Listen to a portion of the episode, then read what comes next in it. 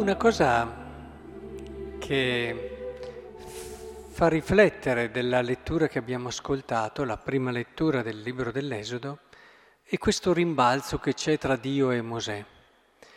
Un rimbalzo che però diventa indicativo per noi, ci fa comprendere una dinamica essenziale, fondamentale della vita di fede. E ehm, abbiamo Dio che si lamenta con Mosè, va, scendi perché il tuo popolo, che hai fatto uscire dalla terra d'Egitto, si è pervertito. Non hanno tardato ad allontanarsi e spiega perché. Il Signore disse anche a Mosè, ho osservato questo popolo, che è un popolo dalla dura cervice, e poi lascia che la mia ira si accenda contro di loro, e invece di te farò una grande nazione. Mosè risponde, interessante perché dice, perché Signore si accenderà la tua ira contro il tuo popolo. Notate, eh? Dio ha detto il tuo popolo di Mosè.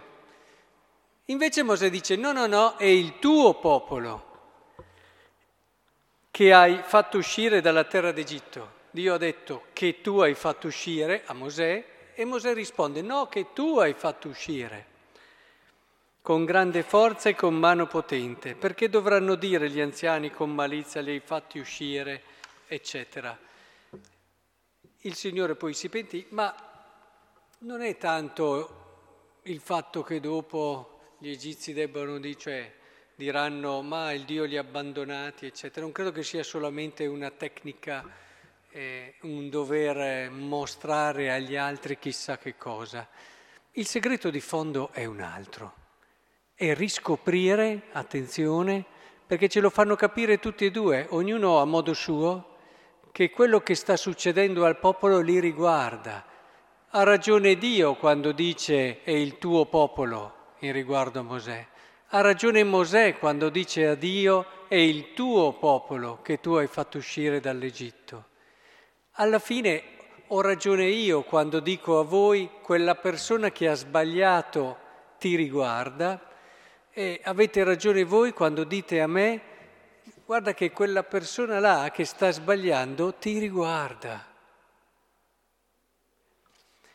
E allora è lì che noi comprendiamo che l'atteggiamento da avere verso il fratello non è assolutamente quello del giudizio, lo capite bene anche voi, ma è l'atteggiamento di chi sente che questa questione lo riguarda dal di dentro. Vi ho sempre detto che chi giudica prende le distanze.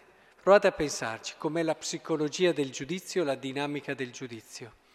Quando noi giudichiamo, mettiamo l'altro là e giudichiamo e ci sentiamo quindi autorizzati, anche perché forse ci sentiamo anche un po' migliori, a giudicare quello che ha fatto. Invece la logica che viene, emerge dal brano di oggi è un'altra e infatti è l'unica logica che ci permette, e permette qui al Signore, qui di pentirsi del male che aveva minacciato, di fare il suo popolo, di rientrare sui suoi passi. Cioè, no, no, ma quella persona lì è mia, tra virgolette, c'è qualcosa di mio in quella persona lì. E allora ci sarà chi dice, no, beh, io con certe persone non ho proprio niente a che fare. Stai sbagliando, stai sbagliando. Ah, io con queste persone...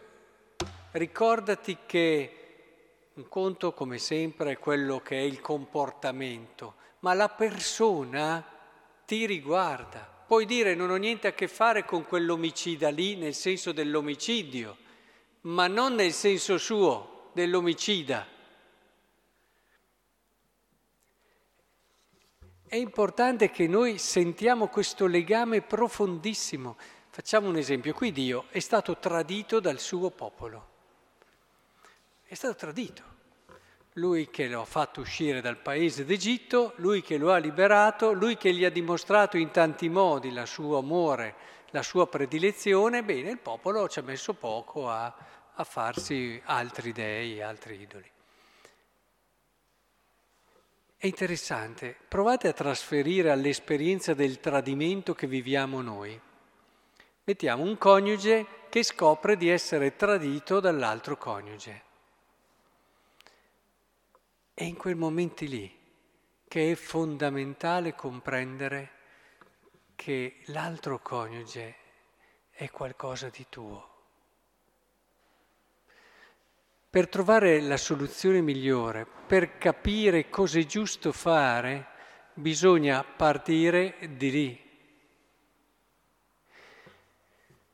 Le situazioni di crisi post-tradimento, quelle che ho visto risolversi in un modo vero, costruttivo, bello, di, di positività alla fine, sono state solo quelle dove il coniuge si è sentito parte attiva, quello tradito, cioè si è sentito che l'altro lo riguardava, diciamolo meglio.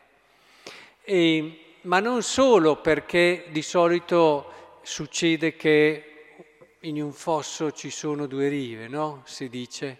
E quindi se uno è arrivato a tradire l'altro, può anche essere, come in molti casi, eh, bisogna che ce lo diciamo, che prima ci sia stato un comportamento e un atteggiamento che magari sul momento uno non si rendeva conto, ma che ha favorito questo tradimento, in tante forme, in tanti modi.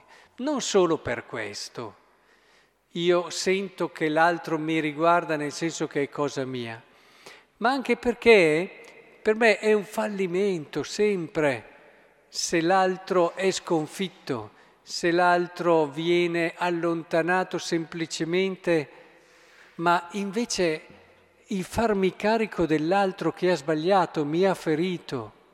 Questo è Vangelo. Questo è Vangelo. Questo non è sempre semplice, io direi che umanamente è quasi sempre impossibile, occorre un'azione della grazia, però è Vangelo, questo è Vangelo. E questo dà quella creatività dello spirito, quella capacità dello, dell'uomo di trovare delle soluzioni nuove, inattese, che permettono o di ricomporre la coppia o di trovare in ogni modo una soluzione che sia per il bene, che sia per il bene. Provate, provate, io questa è un'idea spirituale che vi ho anche già trasmesso in altri casi, ma che è bene ogni tanto riprendere, soprattutto quando la scrittura ce ne dà l'opportunità. Tenete presente del resto che ormai, eh, dopo aver ascoltato tante volte il Vangelo, dopo aver letto tanti autori spirituali, dopo aver letto...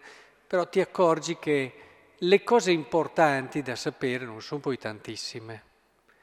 Il Vangelo stesso è che ce lo rileggiamo tutte le volte, eh, che ti dia sempre delle cose nuove. Il segreto è entrare nelle cose essenziali ed entrarci con sempre maggior profondità. Non dobbiamo avere paura di riprendere le idee essenziali che fanno davvero la felicità di una persona, che salvano il mondo, ma entrarci, entrarci con sempre più profondità, fuggendo dalla tentazione del dire lo sapevo già, questa cosa l'ho già sentita, ma cosa vuol dire se l'hai già sentita? C'è un modo totalmente nuovo di sentirla, di ascoltarla e di viverla. Sono solo le persone superficiali che dicono, ah, questa cosa la so già. Col Vangelo non puoi fare così. Puoi ascoltare mille volte la stessa pagina di Vangelo e ti accorgerai che ogni volta quella pagina lì ti fa andare sempre più in profondità in quel concetto lì e tu puoi entrarci sempre di più e sempre meglio. Per questo, ritornando a un concetto che mi è molto caro, quello che il fatto fatto che l'altro mi riguarda, che quello che succede all'altro mi appartiene. Ecco, provate davvero a cambiare con questa mentalità le vostre relazioni, soprattutto nei confronti delle persone con le quali fate più fatica. Vi accorgerete di una vera e propria rivoluzione che avviene dentro di voi, un vero rinnovamento, un aprirsi di porte nuove, uno spalancarsi di orizzonti nuovi comincerete a sperimentare la risurrezione in atto nella vostra storia.